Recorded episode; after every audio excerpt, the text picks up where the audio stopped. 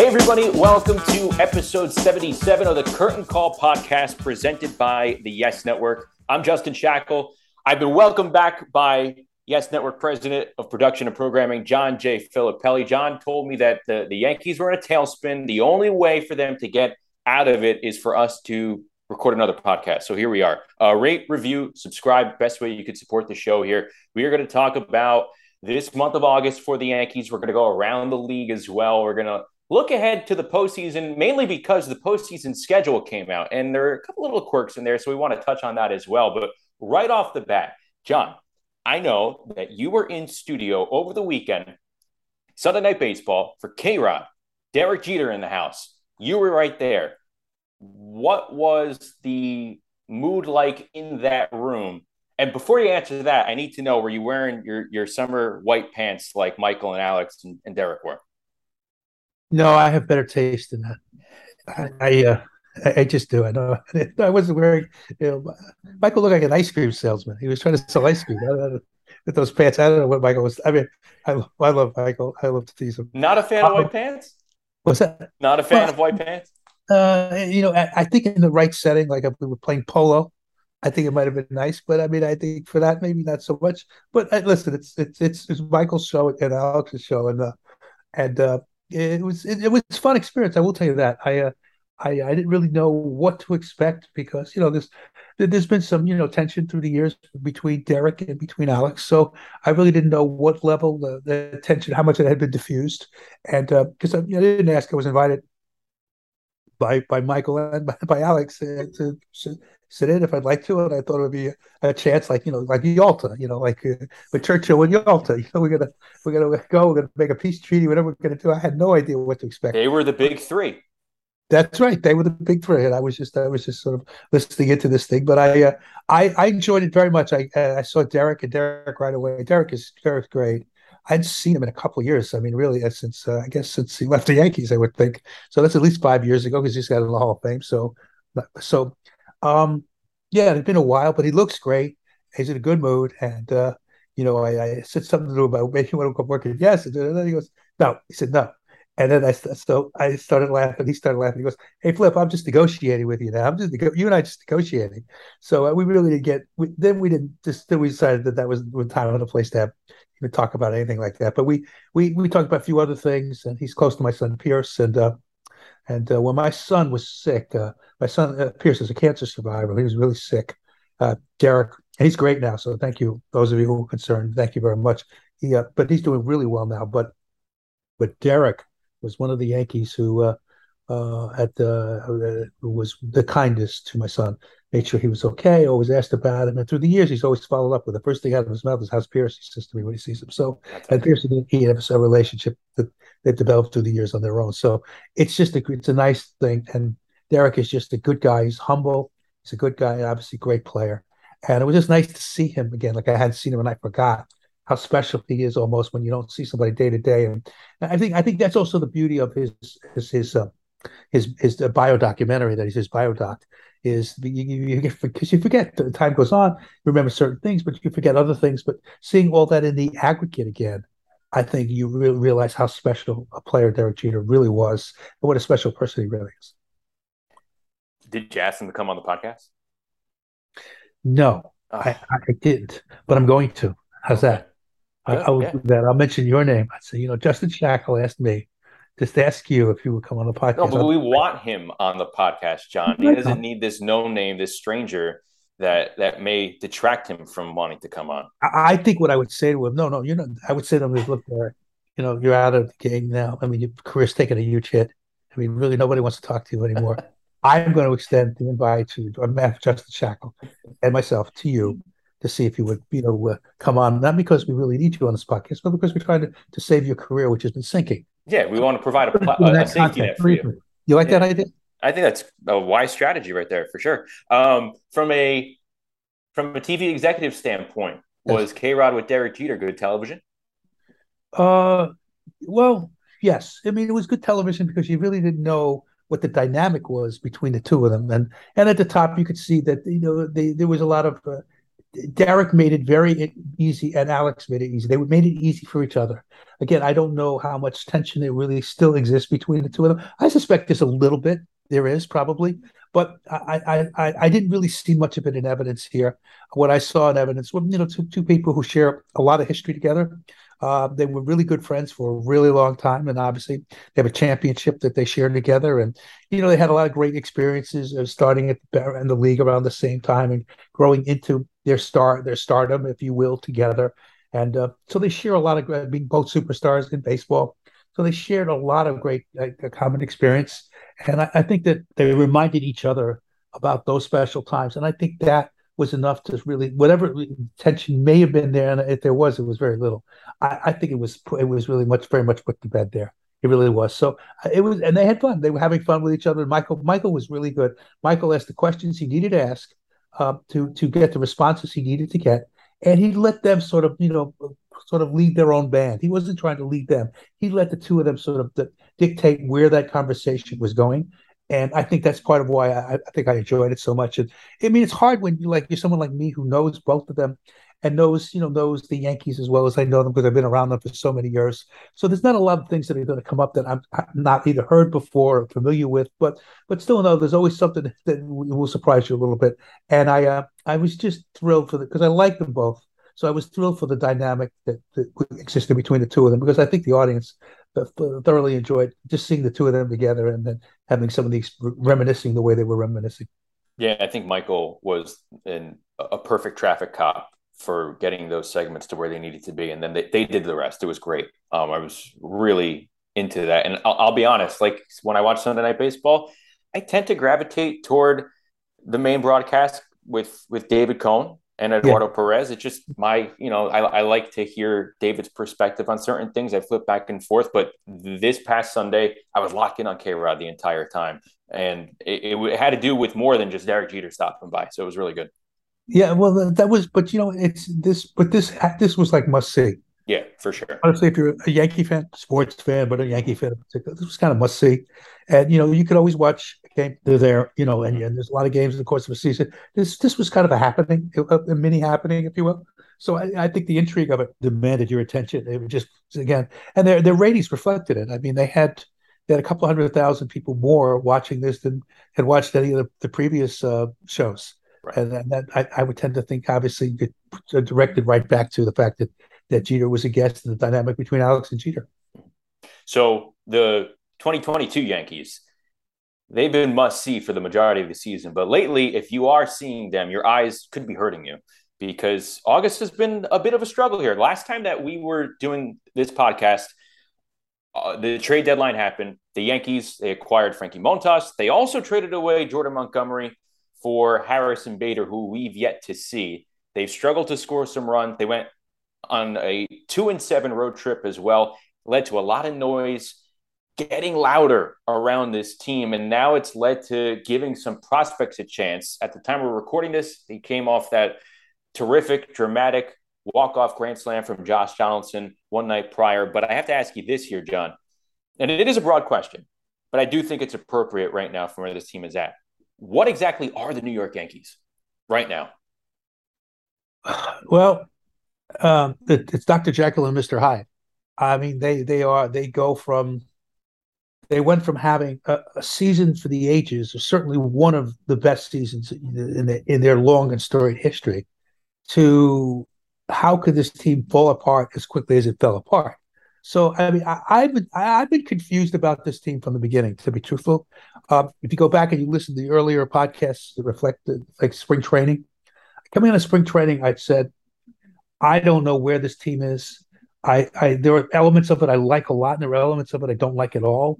And I don't know that I see them. You know, I don't know if I see a championship. I don't know if I even see them winning the East.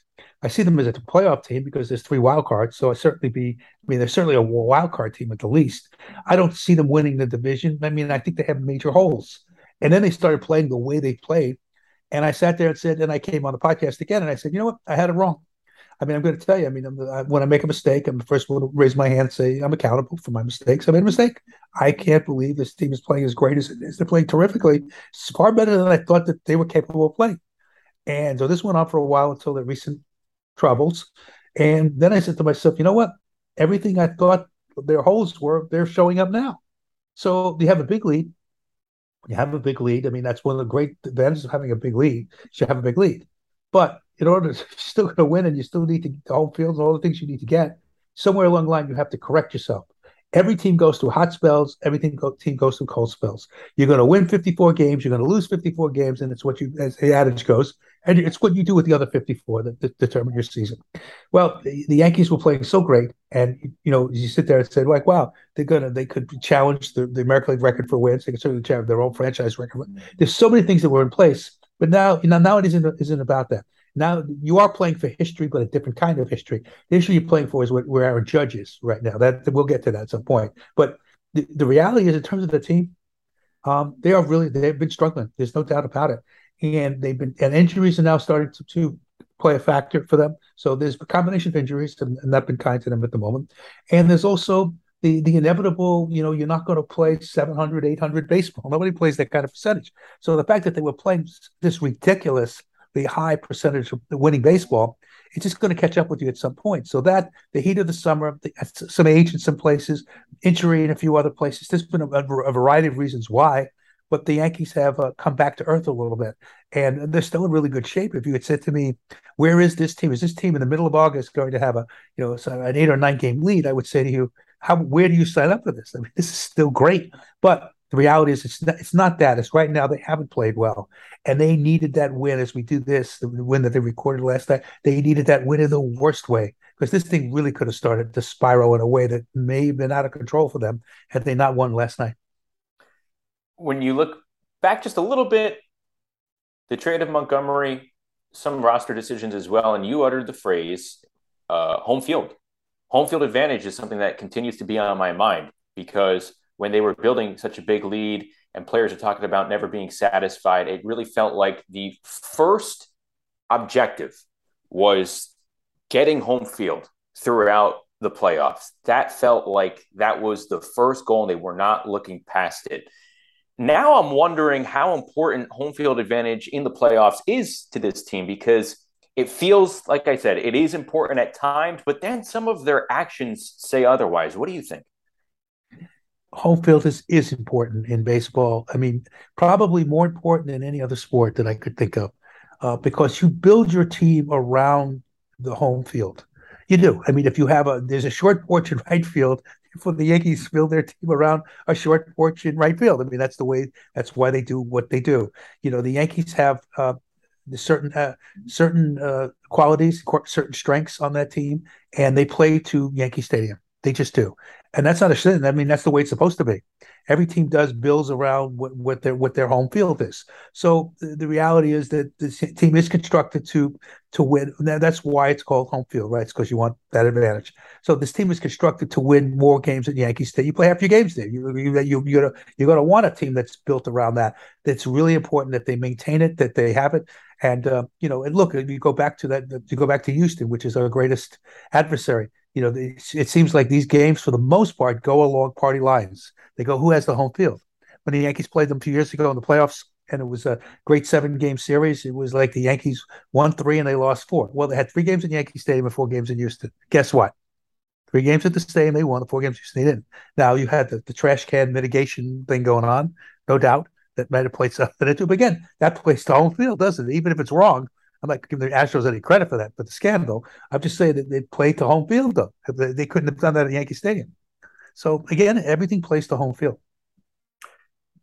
When you take a look at some, and obviously they're they're they're getting hit with a lot of injuries. I don't think anyone envisioned Giancarlo Stanton now missing close to a month with with his lower body injury, and that's a massive blow to this lineup not looking as long as it could be. But when you take a look at looking at players who run out of options, a for example, who's arguably one of the more valuable relievers in that bullpen this year, forcing you know him to go down because you know he's the one who has options. Uh, trading Montgomery for a center fielder who could very well be very good in Harrison Bader, yet we've yet to see him, and it's not a lock that he's going to be available and on the field uh, a month from now as they're getting ready for the postseason. So that's when I say some of their decisions maybe make me scratch my head a little bit. But do you buy into that notion that this team is already looking ahead to October? Because that's I feel like the the notion that's coming from the fan base right now that they may not be taking it day to day. They're looking to plan ahead into the postseason when you still have over 50 games remaining on the regular season schedule. I, I think it's probably natural to look ahead, but you know what you don't want to start doing is looking behind you. It's okay to look ahead. You don't want to look behind. And right now, if I'm the Yankees, I'm looking behind me a little bit. I'm the teams that I was so far ahead of and I wasn't paying that much attention to. Guess what? Now I'm paying a little bit more attention to them. It's you have to look ahead if you're the Yankees because you have a nice lead and you, it's always natural to look at October if you're the Yankees. Because listen, I mean, unless they go oh for the rest of the season, I mean, they're going to be in the playoffs. Okay, they're going to be. Now, just a matter of you when your vision, we have a nice, comfortable lead, or you hold on to win that, or you, which one of the playoff, which one of the wild cards are you? So they, they will get in. I don't see a, a scenario, honestly, staring them at there because they do have a lot of talent on the team. So at some point, they'll right the ship, even if they just write it somewhat, they'll write it. And then it's a matter of are how good are we really? how good is this team really? And that's that's something I really think we have to sort of take a look at because again, there's an adage about you're never as good as you are on your best day. You're never as bad as you are on your worst day. I think the Yankees aren't as good as they were playing uh, when they were playing out of their minds. Oh, way, you know, 750 baseball. But I don't think they're nearly as bad as they've been playing the last couple of weeks. They've been sort of dreadful, to be honest with you. And I don't see them being dreadful. I mean, I, they're much better than that, nor, but I don't think they're as good as they were playing when they were playing at their best. So the reality is they're somewhere in that middle. And in the next, the rest of the season will define, and obviously October will define really how, honestly, how good they really were or they weren't. So we'll see that. Uh, again, it's easy to get carried away when a team is playing well, and it's easy to get upset when a team isn't playing well. I think the Yankees, every team slumps. Every team has hot streaks. Every team slumps. Yankees had played the whole year up until maybe the last three weeks without having slumped it was was really kind of really uh, uh, not really pragmatic in, in, the, in, the, laws of baseball and the rules of baseball. It was uh, in the myth of baseball, the mythology of baseball. It wasn't really practical, the way, pragmatic the way they were playing. So they had a slump. They, they are slumping, but I do think that you know they realize they've got to right the ship, and they've got a lot of professionals on the team, older players, experienced players. They'll find a way to do it. But that, right now, I think, but because the trading deadline is come and gone, they're going to have to do it through the minor leagues. They're going to have to get that infusion of youth that they need to and that, in player specific uh, positions that they need that they can't fill any other way. The only way is through the minors. So they're doing the call ups that they think are necessary to sort of help them right now in the the immediate. They're not looking toward Houston right now. They, right now, their, their goal is just we got, we got to start winning again. Once they start winning again, I think then they, they they can take their eye a little bit off and start looking more at you know where we're going to be, who we're going to play, and the inevitable one, which will be Houston to get to the World Series. The addition of some of the younger guys from the minors, the Florials, the Oswaldo Cabreras, I think it's twofold. And I was talking with David Cone about this the other day. You bring them up, obviously, you're giving them an opportunity, and th- it's up to them now to take advantage of it. But in a way, having young players like that come up also could benefit the older guys who we're seeing struggle a bit right now. The Donaldsons, the Hicks. Uh, Donaldson's playing very nice defense, but it just not, hasn't. It's very, been very enigmatic at the plate for him this season. Um, there's a thought though that having younger players come up can actually help and benefit the guys who need a little of a break here. Maybe nurse some aches and injuries, allow them to reset themselves during these long days. Do you, do you buy into that? Yes, I do. I think some of the you know the older players have been really affected by the length of the season is starting to you know it's it's a they call it the dog days of summer for a reason. It's the dog days of summer. It's really hot. The travel is like nonstop for these teams for these guys. Uh, they don't really get a big break, and um, you know so they, they, because of the back of the baseball card said what it says in many cases. These guys are going to play and they're going to play pretty much every day. So you, you, give you give them a spell where you can, but the reality is you can't give them much of a spell. So you're going to have to have the replacements. And you know, to me, any team that really wins is going to have to get help from unexpected places. The Yankees, coming out of spring training, if you said to me, Estevan Florial is going to be going to could either make or break them. His speed, his, his ability to play the outfield, he's a terrific defender. He's not good, he's great. Oh, and, but you know, he also was hitting with power when I first saw him play. Struck out a little bit, maybe a little bit too much, but that was kind of it. That was the only flaw that I see. Great speed, steal bases, could do a lot of things for you. So I looked at him as a top prospect. but that was a couple years ago now. Getting, he's still really young, but he's been around for a couple of years now. Yeah. This is a chance for him to say he really belongs. The Yankees are giving him a big chance. look at his numbers. He got 15 to 16 homers in the minors at the 20, 20 something stolen bases. Plays a really good defense. The Yankees need all of that. They need some power. Need strong the guy obviously continue to play good defense for them. They need the speed, especially when a team plays station to station. You know, the Yankees have been more aggressive on the base path. His speed could really help you a lot in many, many ways. Not just coming off the bench to pinch run in the game, in game speed. He's got it. So he's got a lot going for him. He's, I mean, this is just one of a couple of players that could help make a difference for you. But but he seems to be in the forefront because the Yankees are kind of hurting in their outfield right now because guys have been hurt. Guys are not available to you. The Bader can't play, as you said. He can't play because of his uh, scenario uh, being on the IL. And uh, he's the Cardinal player, the, the Gold Glove winner, right? Who we talked yep. about before, Beta, Beta rather. And he's not. He can't. Bronxville guy. What's that? Bronxville guy. He's from yeah, the. That's right. That's right. Yeah nice, nice talent, nice, nice young talent. And that, but a guy's been around, but also, you know, a guy can play in the outfield, play really well. So I mean, that's a good pickup for them. But right now, he can't help you. So you got there, you got Stanton, you know, is out, and Hicks is, is struggling so mightily that the Yankees all of a sudden need they really strongly need outfield help. So you can't trade for it. So where are you going to get it now? The only place you could get it is through your system. That's why, you know, that's why we'll see about the holding on to players. Sometimes it's better to trade a player for a proven player you know that's why he's an asset. Or do you say see so, such a high ceiling for a young player that you don't want to trade him because you think that high ceiling could could translate into someone who could help you for many many years to come if you just you know have the patience to keep them in your system.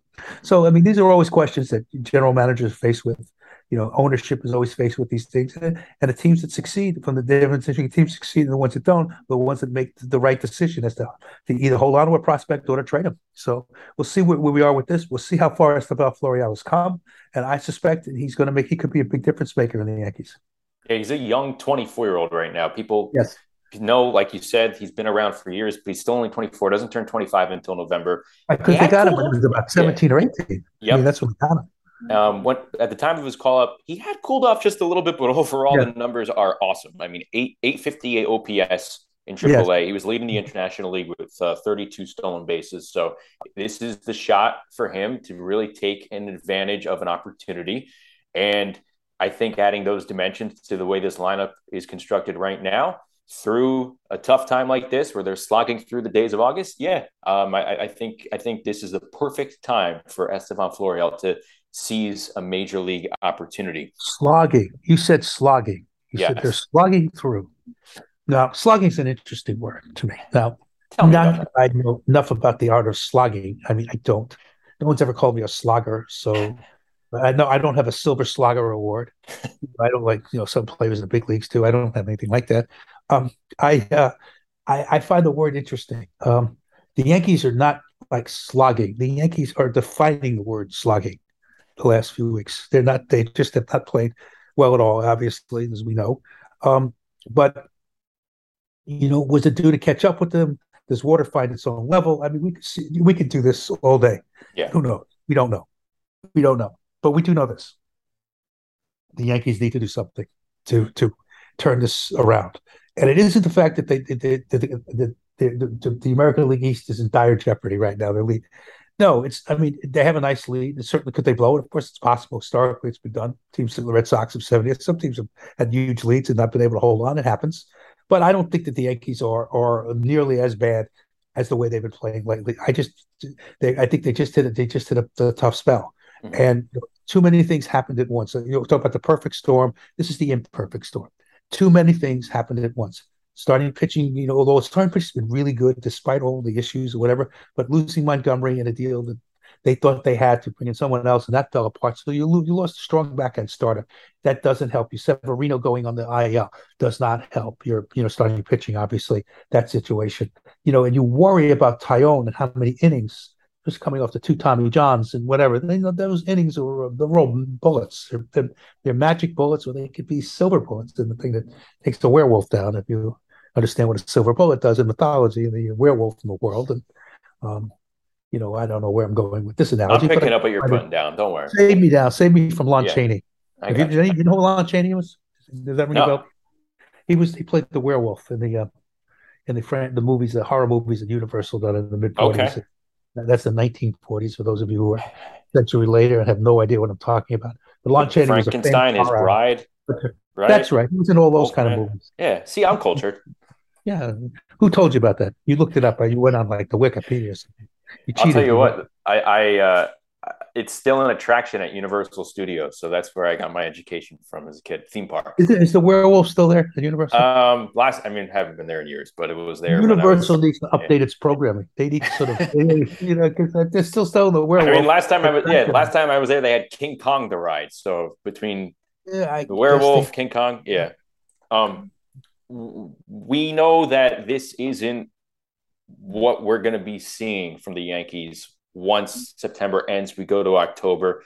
Like we said, it's going to be somewhere in the middle between what we saw in the beginning, what we're seeing now. But from what we're seeing right now, what do you keep in the back of your mind for October? They got to hit. They have got to find a way. And if Judge doesn't hit, then it's it's like a lost cause. And because you know uh, you you need Judge to be Judge. Judge that's the other constant here. Judge has been Judge from day from the day one of the start of the season till till about you know till very recently. He all he's done is just knock the cover off the ball in a way that is trending trending on historic. And the Yankees have needed that to, to get off to the start that they've gotten off to. Because there were times when the rest of the team just did not hit, but he carried them offensively. Now he's starting, now he's having a little bit of a struggle. Now, I mean, it's which is just natural because you couldn't, you can't play the way he's playing the entire season. You're going to slump someplace.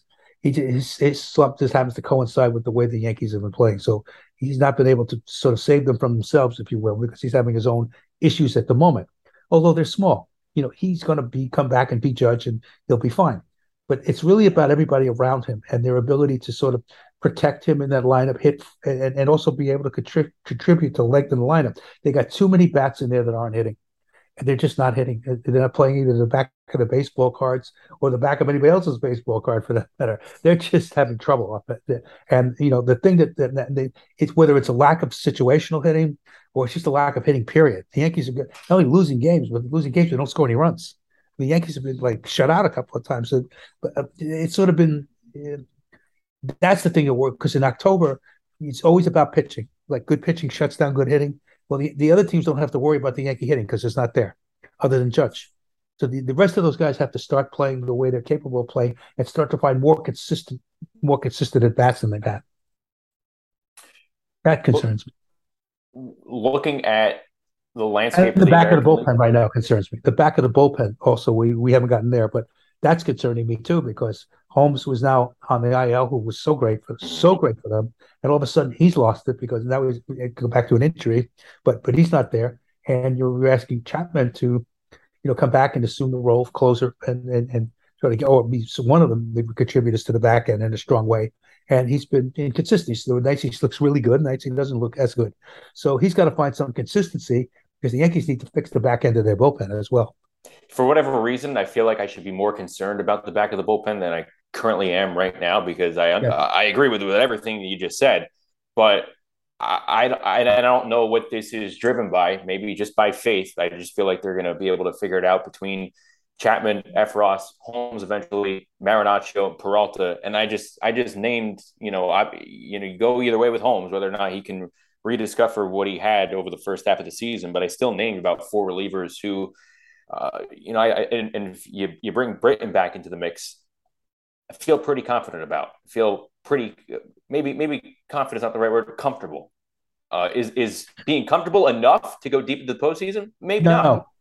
Yeah. No, not. It's really not.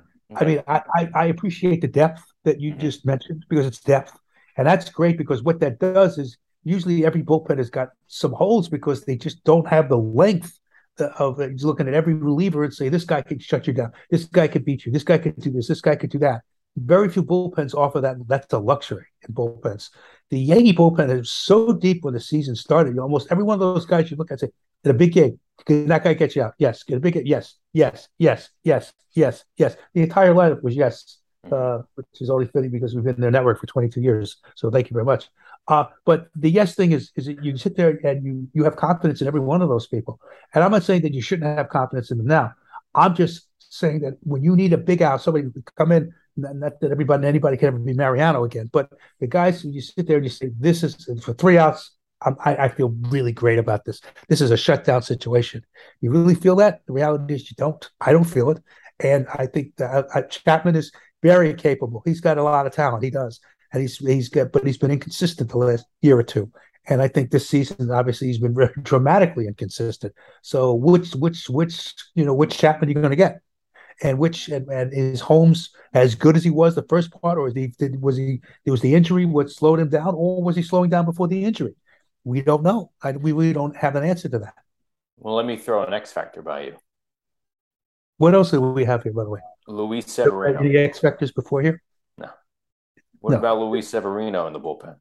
Because I know they keep telling you that you want to be as the starter, but when I look at the top three, Cole, Montas, Nestor Cortes, Luis Severino could kind of be that that Michael yes, King version. He could be.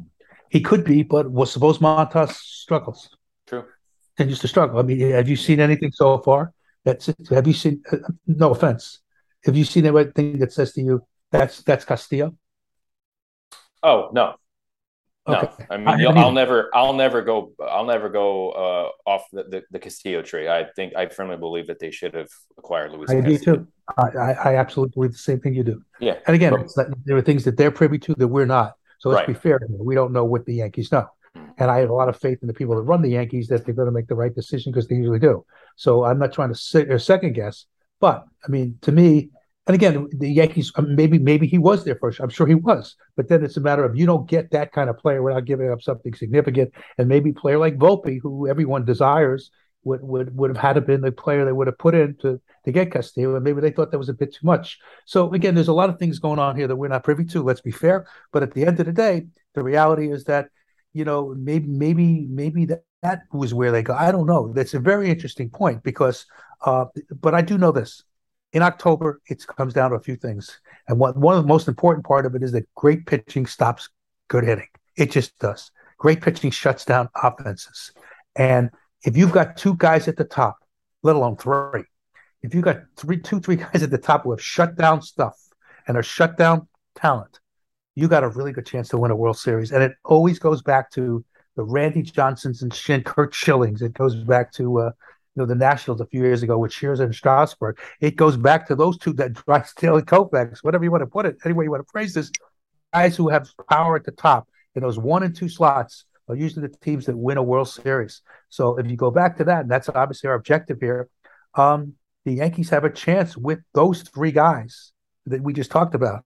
You know, that that gives them great depth there. But they've got to go into October with those guys in rested in their stride and ready to go whenever I hear a team making a, a, peculiar move, one that maybe doesn't make sense on the surface, I always say to myself, well, maybe that team knows something that I don't, which is obviously the case. At the same time, whatever I don't know, I can only go what I see with my eyes. And I obviously thought Luis Castillo was the best pitcher to be had, and that's not taking anything away from Frankie Montas.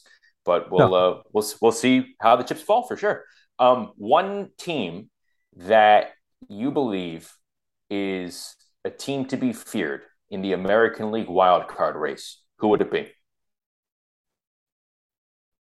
That's a really good question. You know, Tampa Bay is, you know, they, they just do it. They just do it all the time. So I, I see Tampa Bay is, and, and, and you know what, Toronto too. I mean, I, I picked Toronto to win the East, uh, and I'm, I, and they have not had a great season. They just haven't. There, are reasons for it. I think this pitching has not been what they thought it was going to be. They put a lot of time and money into trying to fix their starting pitching and to make it really strong. And on, on the surface, on paper, I thought they made some really good moves, but reality is that moves haven't panned out as well. Bullpen hasn't been as strong as they would have liked. So their pitching is a, is somewhat not going to say suspect, it's just a little disappointing. And their offense, which you know, given the, the great young talent that that offense has, and some of the veteran talent they have as well, you look at it, and you say like, wow, I still think they haven't hit a stride. I think Toronto could be extremely dangerous as a wild card. I just do. Um, you know, I the fact that they've added three. I mean, I, I am happy for Baltimore and the fact that they've been interesting, but I mean, I don't see them as a real threat. And the Red Sox, I don't think are have too many holes to be a real threat. Uh, we could sit here and we could talk about the White Sox. and I like the White Sox, except I don't know where they're going. I mean, this that's a team to me that forget about Walker. They should have just won a division. I mean, that's how strong I think they are. But but you know, but but they haven't really been able to find it either. I think it's you remember you still have you still have like six weeks of the season. Mm-hmm. So I think the next six weeks will obviously define where it goes. And teams like Atlanta, which have a way of sneaking up on people, and they and they did that's what they did last year, and they, they did to a part to a, a portion this year when they got such a slow start that's the team that would scare me. I mean, if I'm in a, in a, because I think the Mets are going to win that division, but but you know, Atlanta would scare me as a wild card for sure. I mean, so there are teams out there that could put a put the fear of the Lord in, if you will, and, and rightfully so because of the talent that they have and the depth that they have, uh, the pedigree that they have. So I don't know. I, maybe Toronto. I, I think in White Sox maybe. Uh, how do you see it? Uh, team that you didn't mention, the Seattle Mariners. I think. Oh I yeah, they have really good pitching. Yeah. Yeah, that's true. I didn't mention them at all. I think, and they, I think, they, and they went and they got Castillo. Yeah, they have Castillo. I think they have a yep. formidable top three in the rotation: yeah. Castillo, Robbie yeah. Ray, uh, Logan Gilbert yeah. in their bullpen. We were, you know, right. we, was there in, in Seattle watching that series with the Yankees, and they have like three versions of Michael King in their bullpen in terms of all the horizontal run that some of their pitchers can provide. So I I think if they, they get won in, 90 games a year ago. They won 90 games a year ago. Yeah, I think if they get in in a series, they can be a handful for for any team that they face. Um, maybe not the Astros because the Astros have their number, but uh, they, regardless of that, I think they match up really well because once the postseason goes on, uh, anything What's can happen. You? What? How do you see the difference between? And you're right about Seattle, but but having said that, put that aside for a second. How how much of a difference do you see between Toronto, Tampa Bay, and Seattle? How much of a difference is it? Is it major to you, or is it just sort of, you know, on, on, on the margins? I think there is a difference. I think it's in between uh, marginal and a big one. I think I think the Blue Jays are a better version of the White Sox. I think both are underachievers at this point. And you mentioned how we'd still have six weeks to go. This is what makes this part of the season fun in my eyes because you could say, oh man, we still have a month and a half left to go in the season. Pump your brakes here. But you could also look at it and say, well, we're at, you know, and it's now or never for certain teams. They got to start making a run. And you can kind of look ahead to the remaining schedule and say, man, the White Sox have uh, 10 games left with Cleveland. They have six games left with Minnesota, and you can really dissect it that way. So I think this is a cool time of the season. But if you're asking me how to lump them together, I think Toronto, yeah, t- Toronto could be dangerous. They've underachieved this entire time. They're not showing me anything that would make me believe it's going to flip anytime soon. I think their pitching staff looks really good on paper, hasn't materialized for whatever reason, not meeting expectations, injuries, whatever. Seattle has been able to find a way to get it done. I think they have an interesting mix of offensive players as well. And then once Julio Rodriguez jumps back in there, who knows what could happen with that rhythm? The Rays are the other team. They get Wander Franco back. That's coming up. They're going to get Manuel Margot. Tyler Glasnow might be coming into the fold now. So that's a team I'm keeping an eye on in terms of catching a lot of heat in September. So I would group the Rays, the Mariners, in as the the top tier wildcard teams that could be dangerous in the postseason. Uh, the uh, rest, to your point, good. No, but I was going to say the rest. I, got I got to see something more in order to make me believe. You, you know, also is you know you have Toronto went on a run. They went on a big run where they were way sort of way behind the Yankees, and they went on a run where they won like you know what I forget, eighteen or twenty two or something like that, and they put themselves in where you started to see what this team at its best was capable of doing. But then they went back to starting playing 500 ball, or in some cases sub 500 ball. You know, Tampa Bay has sort of meandered most of the season, and then recently went on a run where they started to play really good ball, and that that coincided with the Yankees not playing some good ball, so they're able to make some ground and sort of jump back, sort of in this thing because they're not out of it. You know, you look, they're not out of it because you may say that there's still a lot of games out in the American League East than they are, but they're playing better but the truth of the matter is, they in the wild card race. That see, that's the incentive. It's like they may not. You could look at their records and say they're around 500 or whatever they are, but those all those teams have a chance right now to make the playoffs. So they're going to do the best they can. Nobody's waving any flags. If you're Tampa Bay or you're Toronto or you're Seattle, I mean, certainly, and Seattle the other way. Seattle was playing poorly the, the whole the entire season up until the last month, and they they found their mojo and they've been playing great. So you know they, that's where they made their run. Now, is is is that the run that they have in them that all these teams have in them, or is this like that, where they're really they're going to become the Braves. They're going to be the Braves of a year, you know, year ago. They're going to make be, be, you know turn their season around and and find themselves to be this uh, this incredible October force where they kind of stuck up on everybody, whatever they did. I'm just saying to you that that's what makes this to me, like you said, it, it makes this the most interesting part of the season because everybody's got a chance. I mean, how many teams we could sit here and there are a, lot more teams in this thing in either league than there are out of it. You know, there were a couple of teams that are out of it, but there's very few. Yeah, I mean, you can count them for each league. You can count third wild card makes it interesting too. Makes yeah. it really. Um, you, you, you mentioned the Braves a couple of times here. I think there is no other team in baseball right now that makes you feel better as a fan than if you're a fan of the Atlanta Braves. They have, they're getting healthier. They have a guy like Mike Soroka coming back, and that when he was on the mound, that was a guy who could just throw filthy pitches. Yeah, and he's coming back from a non-pitching injury, so uh, you, you, put him into that pitching staff. I think they only get better there.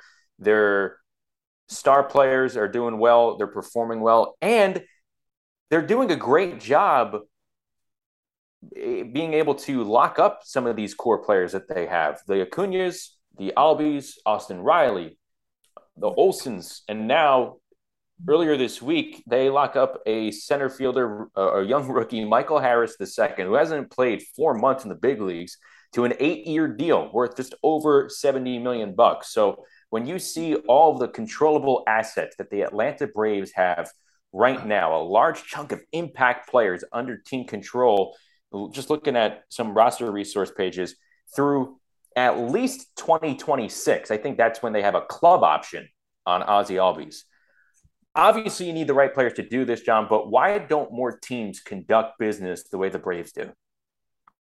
Well, that's one of the reasons I think the Braves are the Braves, is because they're willing to commit earlier rather than wait till later. And there's something there's something to be said for being prudent sometimes because because a person has a one great year, that player has a great year, you're early, young, doesn't mean that that that will continue. That trend will continue. Continues to be a great year. He hasn't found him out. He hasn't found the league. I mean, there's a lot of reasons why players can have great years. And sometimes you have to have more than than than a than a small sample to, to make a, a, a financial commitment where you're talking about tens of millions of dollars because that's what you're talking about. But when you see talent and you're convinced that that talent is not short term, that talent is a longer term, the idea of being able to jump on it and sign it because what you'll be able to do is you you'll get yourself a much more favorable rate. By getting a favorable rate on talent you, as opposed to waiting till a player hits becomes a superstar then you're sitting on paying them you know i mean not just tens of millions but maybe hundreds of millions of dollars here depending on how, on how it you know goes. You know you you and also by getting a player earlier you can get more of those players because you're you're getting signing them at a much cheaper rate than you would when I say cheaper. You're still paying tens of millions of dollars, but you're paying a lot less than you would pay if you sat there and waited for them to continue to have great years. So it's in your best interest, I think, probably to be proactive about it. Although you can get burned like that, you know. So not every club wants to do that. I get it, but that seems to be the Braves' philosophy, and to this point in time, it's paid off for them, and looks like it's going to give them a really, really, really bright future by taking that. But again, that's that's that's a roll of the dice it's a gamble for sure. But but you know, look, the, thing there's gambles and there's and there's calculated gambles. Mm. So take the calculated gamble. To me, it's a calculated gamble to sign talent earlier than it is later. Especially when you when you look at it, you say, you know what, that that I'm sorry, that's a can't miss talent. I believe in it. Sometimes you're going to get hurt, but in the long run, when you have obviously really good players, it will probably benefit you to take that philosophy. You know what else doesn't hurt for them too? They already have the World Series in the bag. Like exactly. They're doing this post winning a title. It's house money, and they yeah. won it kind of unexpectedly. When I mean, they, they were actually favored, and then they were playing awful, and then everybody said, "Well, they're done." And then, but then they said that something happened. They flick a switch, and off they go. And the same thing this year. They got to a bad start, then they started playing really well, and they're sort of chasing the Mets. And I don't know that they'll catch the Mets. Uh, they're going to make it interesting with them, but I don't know that they'll catch them. But the reality is, if they get in, if they get in, they'll get in they can make October really interesting because they have the pedigree and they have the talent to, to win everything. You're really confident in the Mets, and I'm not saying I, I disagree. I am. Yeah, I, I, I, am because of the two guys at the top, mm-hmm. uh, and because of Buck Showalter. I love Buck Showalter. Same here. I do. I have a lot. I know him well. He's worked for me, worked with us here. Yes. Uh, I, uh, I, I, I, I've sat with him, talked baseball with him and left more impressed than when I walked in, which was really impressed when I walked in. When I left, I was even more impressed. You sit with him, you realize how much he knows um, and his ability to apply it. And uh, He's uh, he's he's to me he's the difference maker in that team. Uh, they've had because he finds the the, the the parts of that team that were uneven that needed help. He's smooth. He went and did he addressed the, the things the things in that team that needed to get addressed. He's addressed them and uh, he's he's a, as baseball guys goes. There's no knock on anybody else, by the way. There's a lot of great baseball people in the game. There's a lot of really good managers in the game. You know, I think Aaron Boone is a really good manager. Buck Showalter is Buck Showalter, and I think that puts him in a league of his own. And I think somewhere along the line, he needs a championship. He gets a championship, he'll be a Hall of Famer. Yeah. Uh, so I think he matters. I think he's mattered a lot. I'm not trying to wax poetic here because I've I've long admired Buck, but like on my baseball bucket list, eventually is just to watch a series with Buck Showalter, just because of all the stories I hear of other people who've been able to watch baseball with him. I'm I'm envious. So it's uh it's something that I I've yeah I, am with you. I, I really admire Buck Showalter. I think he is one of the bigger managerial X factors in the game today. Maybe the only one, to be honest with you. But you mentioned the top two at the rotation: Scherzer Jacob DeGrom. It's kind of interesting right now, and a little irony involved too, because for so long, both of those guys this season were dealing with injuries. The latter half of the Mets starting rotation was carrying the weight there. And now you have guys like Carlos Carrasco, Taijuan Walker getting bang- banged up, and it's going to fall on Scherzer and DeGrom to carry some heavier buckets of water uphill and get this team to an NL East crown. You did, do you think that messes or alters with their pace, given their age, their injury history, as they get ready for October, that they're probably going to have to do maybe a little bit more than initially expected down this stretch? Yes, I, I think that they're going to have to do a lot more because you, you just mentioned the, you know Walker Carrasco. I mean, they're really good talents and they're strong starters in their own right you lose them, you're losing a lot. And and the reality is, although they're they you know they, they, I see them as a better team than the Braves at this moment. I don't. That doesn't mean that that could hold if they with the you know not having the depth that the the Mets are now faced with because they've lost some starting depth for sure. Is that enough for them to maintain an edge over the Braves, who seem to find a way right now, are starting to find a way to sort of maybe it's time they, they take this, they hijack this thing back, and they're very capable of doing it. So it's going to be interesting to see how that plays out. No doubt about it. But but going back to the power at the top, where you need at least two guys. We've talked about this even in this podcast. You need two strong guys at the top, almost like an ace and a sub ace, a one and a one A. You really need that if you're going to win a championship in a short series, especially because that's what these these, series are. They're short series. You, you got to have power at the top, and Mets have it in those two guys. However, you lose one of them, and then all of a sudden you, you're you're in a position of extreme compromise.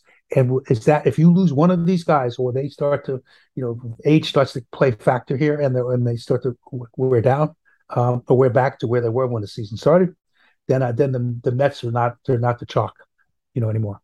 They're just not, and it's going to take everything they've got right now, and even then some to beat the Dodgers in that in, in the National League. And the Braves are very good too. So the Braves are very capable. The Dodgers are the Dodgers. I mean, they're still the, the, the best team there, but the Mets are very capable in a, in a, playoff series. I mean, I wouldn't want to play the Mets. No. So the National League is shaping up very interestingly as far as I'm concerned. Yeah.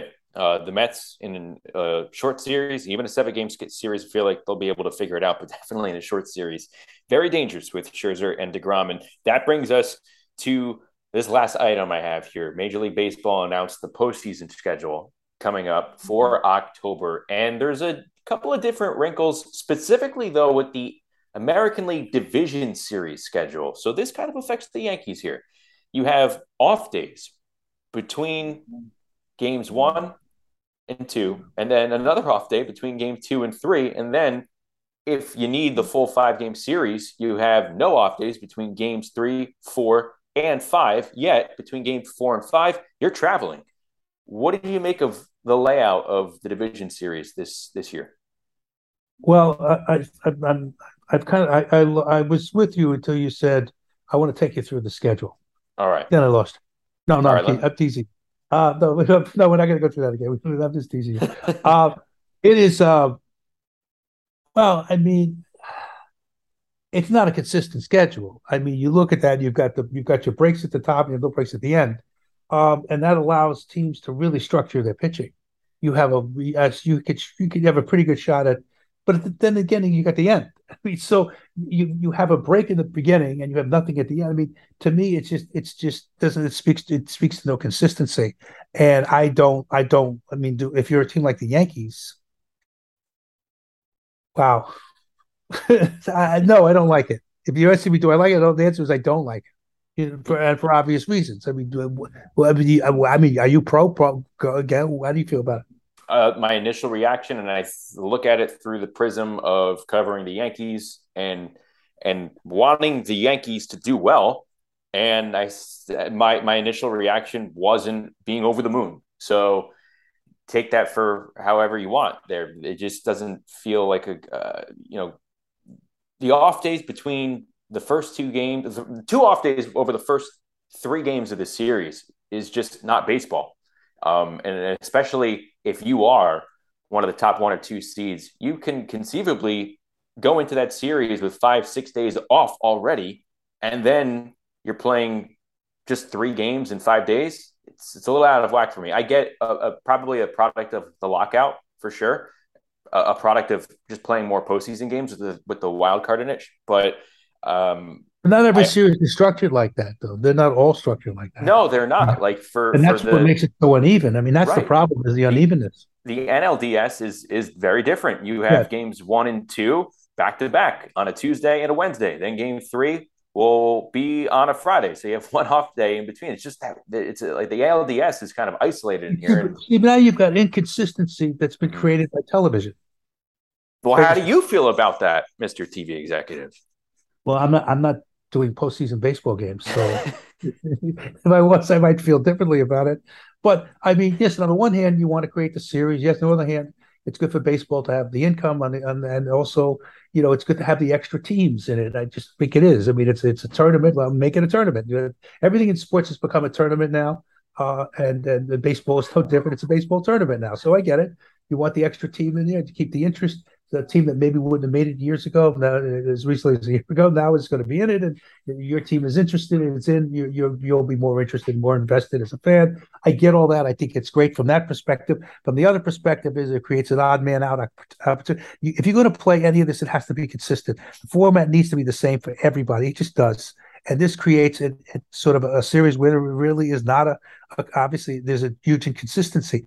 That inconsistency to me it, it, it outweighs the, the, the benefit of having a team in, in, in the race that wouldn't have been in. I uh, I, I, think everything should be consistent. Uh, they, they, should play all by, by the same rules, and the same rules also mean the same uh, scenario and scheduling. I know it sometimes it can't be perfect, but this creates too much of a chasm. It yeah. just does. It's it's it's it to me. It it's just it creates a situation where you know if you're uh, you could you could with in the right situation, you could picture you you could find yourself being at a huge disadvantage and yet having an advantage that you shouldn't have. Does that make li- sense? It does. I don't like how subplots can be created by the schedule. Yeah, well, that's what that's what it's doing, though. It's it is creating subplots. Mm-hmm. Right. Um, You're right. I agree. Yeah, uh, that was my initial thought, but uh, but we got to get there first. That's what we've been talking about. Six weeks left an interesting time for sure because you can play both sides. You could say, man, still time for a team who may be struggling. They can recover. If your team needs to step on the gas, now is the time because you can kind of look ahead and have an idea forming on how they can fare based on the remaining games that are ahead on the schedule. Uh, before I mean, we wrap you up, you look at the Yankees who are scheduled. You look at the Yankees who are struggling. Yeah. A lot of players are struggling. Let's be fair. Okay, but I mean, these are not traditionally guys who play two thirds of a season and sit there and say, well, that's it. My season is usually two thirds. And you ask me to play an extra third of a season that I usually don't play. Therefore, I, I shouldn't be playing well because I'm playing, uh, it's uncharted waters for me. No, it's not. I mean, Torres has not had a particularly terrific year. Okay, but he's you know, but he's capable of being a really good player.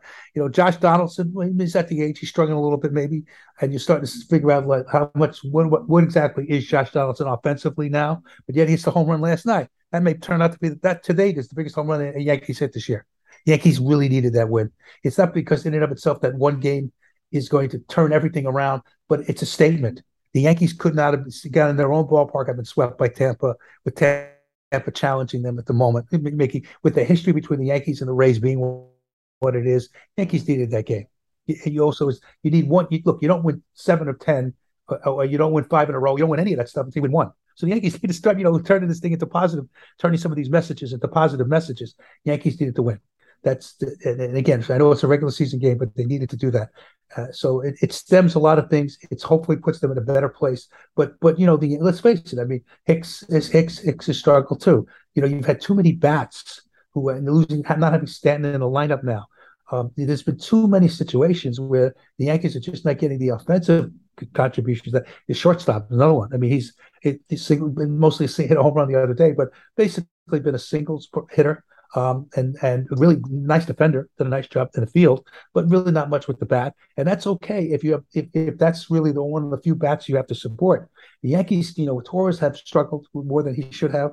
Donaldson has struggled. Hicks has struggled. There's a number of players have struggled, and I'm not saying that they're not capable athletes or players. I think they are. They really just have struggled and and so they haven't gotten co- contributions from the lower part of the batting order. You need that. The Yankees have got to start making, and then when the other guys at the top, even including Judge, are struggling at the moment, well, now you've got struggling from beginning to end. So how do you think that's going to play out?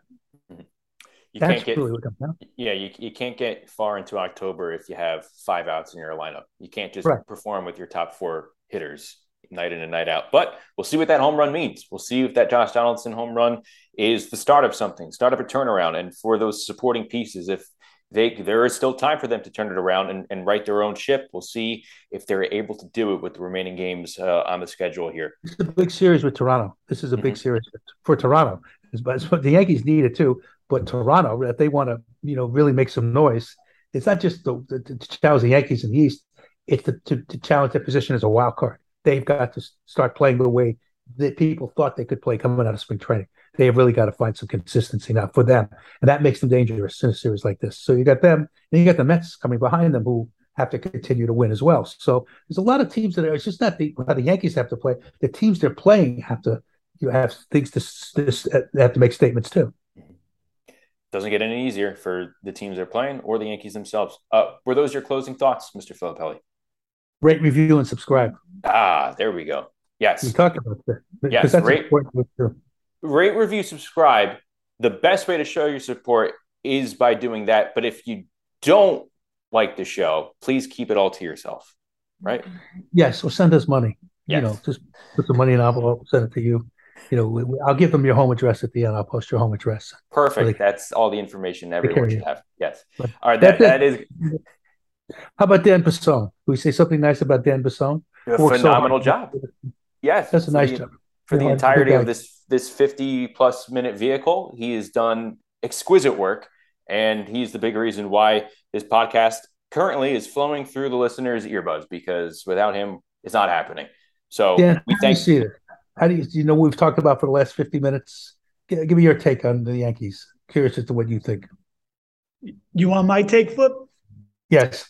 I think that they um, they're going to have to decide who's going to be closing. Who's going to be closing for them coming up? I mean, Chapman uh, obviously has struggled this season. Clay Holmes is on the IL, so who do they go to? It's uh, that's going to be a a big thing coming down the stretch. They need to rely on somebody, and hopefully Clay Holmes or even Chapman can come back to what he once was. So I'm just going to be intrigued and uh, watching that and see what Aaron Boone uh, decides and who he goes to. But I thought you guys did a great job today and uh, a lot of good discussion. You know, I'm a big Yankee fan, so hopefully uh, we can finish strong, start getting hot right when it matters the most. I think in the bullpen, the, the one thing we haven't talked about, and I think it's a challenge. And I think this is really what it's this is a challenge for Aaron Boone is to try and figure out a way to you know not have pitchers get up and down. They they get up and down a lot, and you know, it's okay to get a warm a guy up, but you know, you want him, you warm him up, you want to put him in a game, and that situation comes up where all of a sudden you don't want to put him in a game, so you sit him down, or he's warming up in case, and then that case doesn't really happen, you sit the guy back down again. That's fine, but you know, you do that enough times, it's almost like an appearance, even if you don't put somebody in a game. Mm-hmm. So I think that I think that that's tough for a manager. It's tough for any manager. I, I think that's got to be something that the Yankees pay attention to, though. Um, you know, I'm not saying they don't pay attention to them. So I say it's one of those things I think you have to pay attention to a little bit more sometimes. Especially down the stretch too. Uh, Especially in the heat of the summer and yeah. with the, with the erosion of having to put the, as many pitchers in these games as they have to these yep. days. Uh, it's you got to really watch that as well as anything else. And when you're breaking it down too, tight races, they're probably playing close games because you're playing good teams, and that means each pitch is probably being thrown with more impact than it was in a game, say in early May. Like people say, oh, you know, a game or a win is just as important in April and as it is in September. That's completely accurate. That is very true. But not all the pitches are made the same. So there are high stress pitches, high leverage pitches. There's going to be more stressful pitching being done at this point in the season than probably at any other point. And therefore, you need more artful hitting because go, by that I mean quality at bats. I mean, I, I, I, go back to a game that I watched so earlier in the year that was just incredible. The Yankees were playing Houston, and it was uh, I think it was uh, who was pitching for Houston. I'm trying to remember who was pitching for Houston, but uh, was dominating the game. And Anthony Rizzo had like a 17 pitch at bat, and it went from he's got 17 pitches left, and we we we can't touch this guy. To I just took even though Rizzo made out, made out after 17 pitches, and that was enough to take Vargas was the pitcher to get him out of the game. It was enough to get him out of the game. He went from sort of a a number like uh, I'm trying to remember what the number was, maybe around 83 to about 100 pitches in one at bat, and that that was enough to get him out of the game. The Yankees got to the the, the bullpen, and the Yankees were able to beat the bullpen. And so and those are things that people don't talk about or don't pay enough attention to. But you know, artful hitting, even if it's an, an, an out, in a plus we playoff atmosphere means everything. Because again, the edge is whatever you you can come down to one pitch, and you know, effect and the difference is one effective pitch from one pitch that isn't effective. So you know, I'm just saying that there's there's a lot that goes into this. There's a lot you have to look at, and uh, you know, and and that's what makes this what it is. Because at this level, you got good teams, and you've got you've got you know usually good decisions that goes with those good teams. It becomes a, not a game of checkers, but a game of chess. That to me is what makes it interesting. It is a uh, high leverage, high stress situations, innings one through nine, pretty much uh, every night from here on out until you clinch the playoff berth or you clinch home field. It, I want to talk like, about one thing before we go. We just we, we haven't paid much attention to Judge's home run chase. Just to our because I know that that's something on I think on everybody's mind. Uh, slumping a little bit lately, uh, just natural. We all every, everybody slumps, uh, but when you're chasing history, you, are not allowed to slump. If, he, if he's going to do this, and this, this is a Herculean test, he's got to. This how many it depends on what context you're looking for here. Are we looking at Maris? Are we looking at McGwire? Are we looking at Bonds? Are we looking at 154, 162? What games are we looking at? I mean, there's a lot of ways to sort of sort of quantify this chase, but how do you see it? How do you see it in a way? Are you looking at 61 Maris? What, what number are you looking at? I'm looking at 61 Maris only through the the prism of Yankees history. I think 70 is I, I see what 44 I see like 45 homers right now on August 17th, August 18th, 45, 46 homers, and I think 70, 73. Yeah, 70 by the end of September. I I can't compute that in my head. So no, I don't I don't even think about 73. I'm thinking 61 right now and what it would mean in terms of Yankees history. Mm. Okay. Yeah. And I think and he's still on history. Well, you could look at Yankee history. And you could say See, that's what that's what the the, the steroid thing did. Mm-hmm. It blew. It took the numbers, and it it it put them in. it, it it made us look through like historical significance in, in a different way. Uh, there was only one metric before, and it was the the metric that was the the Babe Ruth Roger Maris metric. What that era did, the steroid era did, was now all of a sudden there was the McGwire, and then it was Bonds. And you know, both. You know, I mean, I don't think this is a big chaser. Uh, we're, we're, we're, sort of uh, uh, libeling anybody by saying uh, or slandering anybody by saying you know that those guys were had steroid implications to them. So, and in fact, that that's right. And let's let's for the sake of this discussion say that it probably is right. But what did that do to the game? The, the history of the game, which is so much about statistics, right?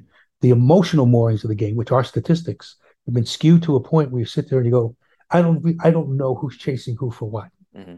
That that to me was the real damage of this, you know, of, of that era. Yeah, it, it, skewed it all. It diluted it, it a bit. Um, I think you're right on track there. Um, it, it allows it allows a number like 73 to exist and make it so out of my you know train of thought where it's something that can't ever be touched, even on a historic pace like Aaron Judge is on right now, which I believe last time I checked, he's still ahead of the pace of Maris and even Ruth in 27. So, yes. Mm-hmm. So even though he's on, a, you know, in a little bit of a, a I don't even want to call it a cold streak, like you said before, just because of where he's been. It just seems like a cold streak, but his numbers are still so insane right now. It's tough to wrap your head around it. I, I, I still think that's something that we could definitely be talking about in the weeks ahead because he's going to get closer. It's going to make it interesting from that's what makes history Yankees so interesting. That's sure what makes does. it so interesting. Not just the it's not just the pennant chase or the you know the, the look at the, the chase for October mm-hmm. uh, to championship whatever. It isn't just that. It's the the chase of history with Judge. So the Yankees are fascinating on a number of levels right now. And where can you find that chase, John? On yes, if you watch yes. There you go. Only on yes. That's what I was going to say. Only on yes. All right, but I'm going to say that, but thank you for saying that. And since you said it, only on yes, I'll I'll, I'll go with that. Too. Only on yes. But uh, all right, so it's time. The words of Ashley Fugazi. It's time to land the plane. So you want to land the plane? So yeah, let's go. Terminals in sight. Uh, we'll do it for this edition of the curtain call. Again, please rate, review, subscribe if you like the show. Best way that you could show your support here for our producer, Dan Basone, who did an incredible job here, and for John J. Filippelli. I am Justin Shackil. We will talk to you next time on the Curtain Call Podcast, a production of the Yes Network. Take care, everybody.